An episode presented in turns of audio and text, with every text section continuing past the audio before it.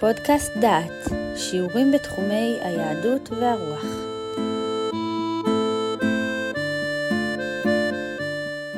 ברוכים הבאים לפודקאסט דעת, לקורס ירמיהו ותקופתו.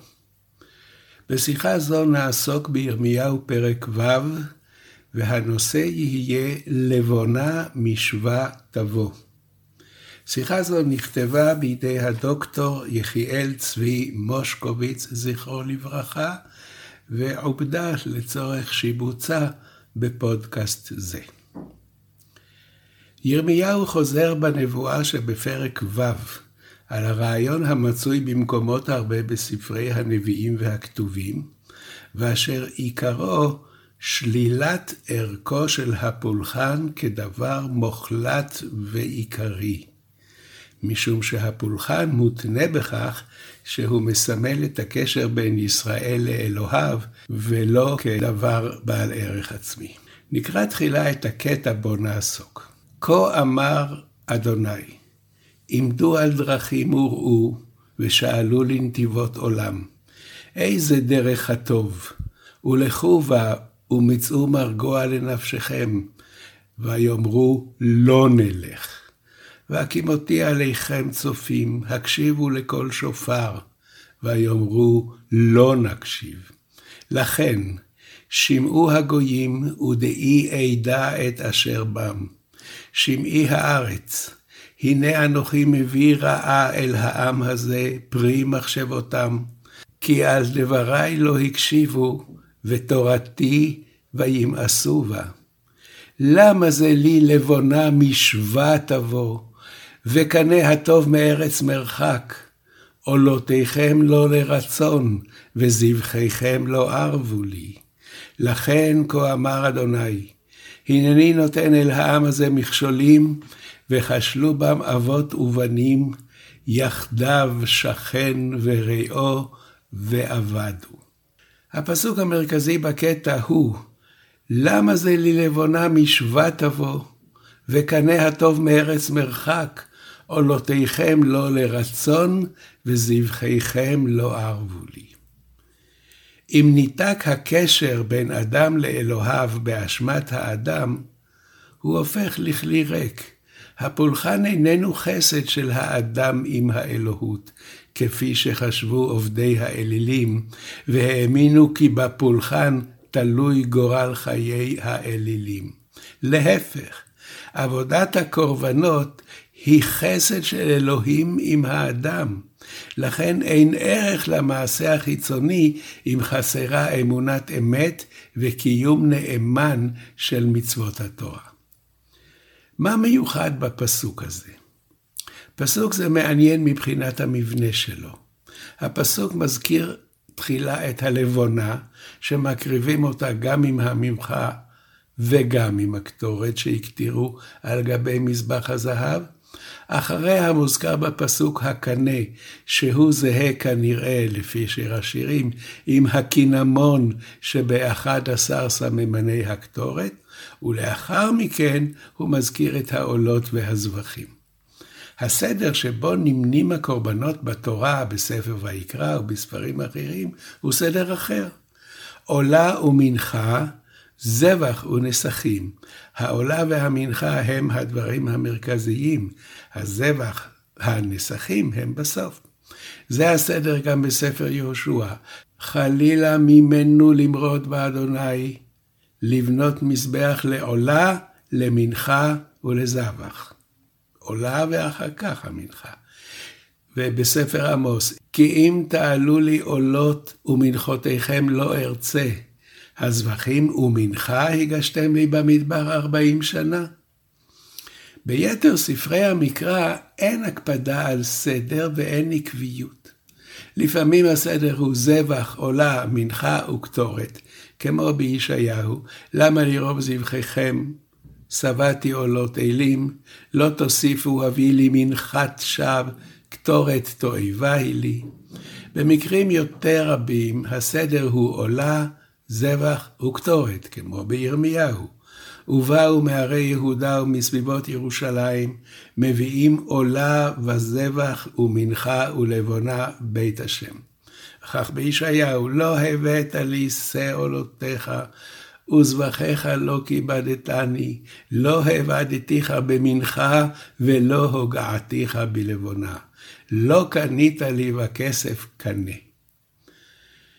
גם בישעיהו ס"ו נמנו הקורבנות לפי הסדר הזה, למרות שהדבר איננו בולט כל צורכו.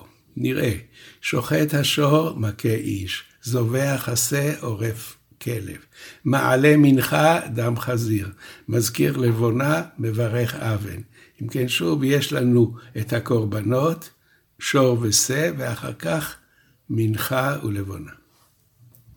הפסוק שבפרקנו, למה זה לבונה משבט תבוא, הוא פסוק יוצא דופן, כי הוא מתחיל מהקטורת ומסיים בזבחים, בניגוד לכל רשימה אחרת של עבודת המקדש.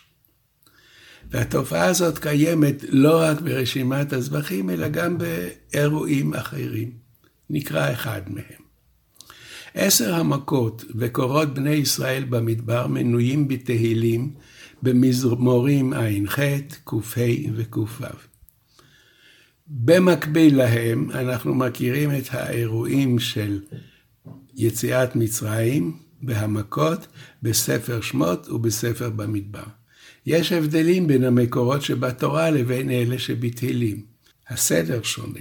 אבן עזרא אומר על כך, והנה הכתוב בלבל דברו, שאיחר המוקדם והפך זה. ולא חשש, כי מפורש הוא אצלנו בתורה. מה שבן עזרא אומר, כאשר משורר התהילים אומר את דברו, הוא לא כרונולוג והוא לא כל כך אכפת לו לתת את המכות בסדר שהם היו. הוא מדבר על המכות והוא מוסר אותם לפי העניין, לפי ההדגשה, לפי הרגש, אבל הוא יודע שיש לנו מקור לבדוק את הסדר המדויק, והוא לא צריך להתחרות בו ולא לבוא אחריו. העיקרון הזה, כי הוא מפורש אצלנו בתורה, יכול לחול גם על סדר הקורבנות. הסדר של הנביאים לא מחייב. ובכל זאת, הפסוק בפרקנו הוא מיוחד במינו. הוא היחיד מכל המקומות העוסקים בקורבנות, שהוא מתחיל בלבונה. מה מיוחד בלבונה? אפשר לשער שמה שמיוחד את הלבונה זה שהיא באה מארץ מרחקים. בפסוקנו, בהזכרת עדת הגויים שנקראו לשמש עדים במשפט השם בישראל, בפסוק י"ח, נאמר כך, לכן שמעו הגויים, ודעי עדה את אשר בם.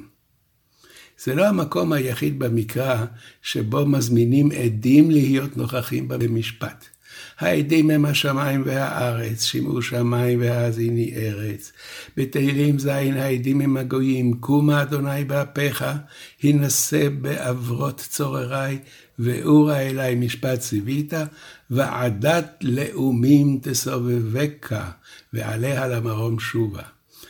שני סוגי עדים הוזכרו פה, שמעו הגויים, שמעי הארץ.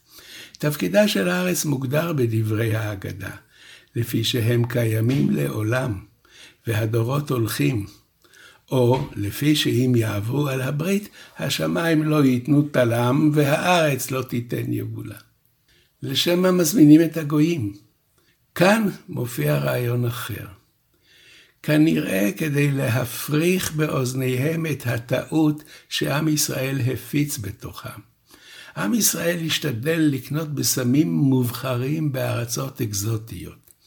מה יסיקו מזה מוכרי הבשמים והעמים בארצות רחוקות?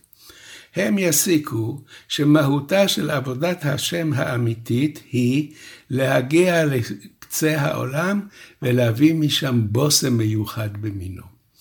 לכן מקדים הנביא באוזני הגויים את מה שהוא חושב על הלבונה. לבונה משווה תבוא, וקנה הטוב מארץ מרחק. והוא מקדים אותה להערכה השלילית השגרתית של הקורבנות, כאשר הקורבנות הם חסרות תוכן. שלילת הבאת הלבונה והבשמים ממרחקים, לשם הכתרתם לשם בלא כוונה אמיתית, יש בה חידוש במעמד הזה, מפני שכאן הוא נאבק עם הרושם שעם ישראל יוצר בין אומות העולם.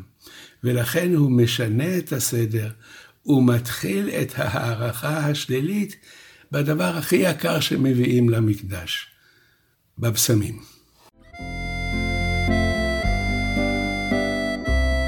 שמעתם שיעור מתוך הקורס ירמיהו ותקופתו, מאת פרופסור יהודה אייזנברג. את הקורס המלא וקורסים נוספים ניתן לשמוע באתר דעת במדור פודקאסט.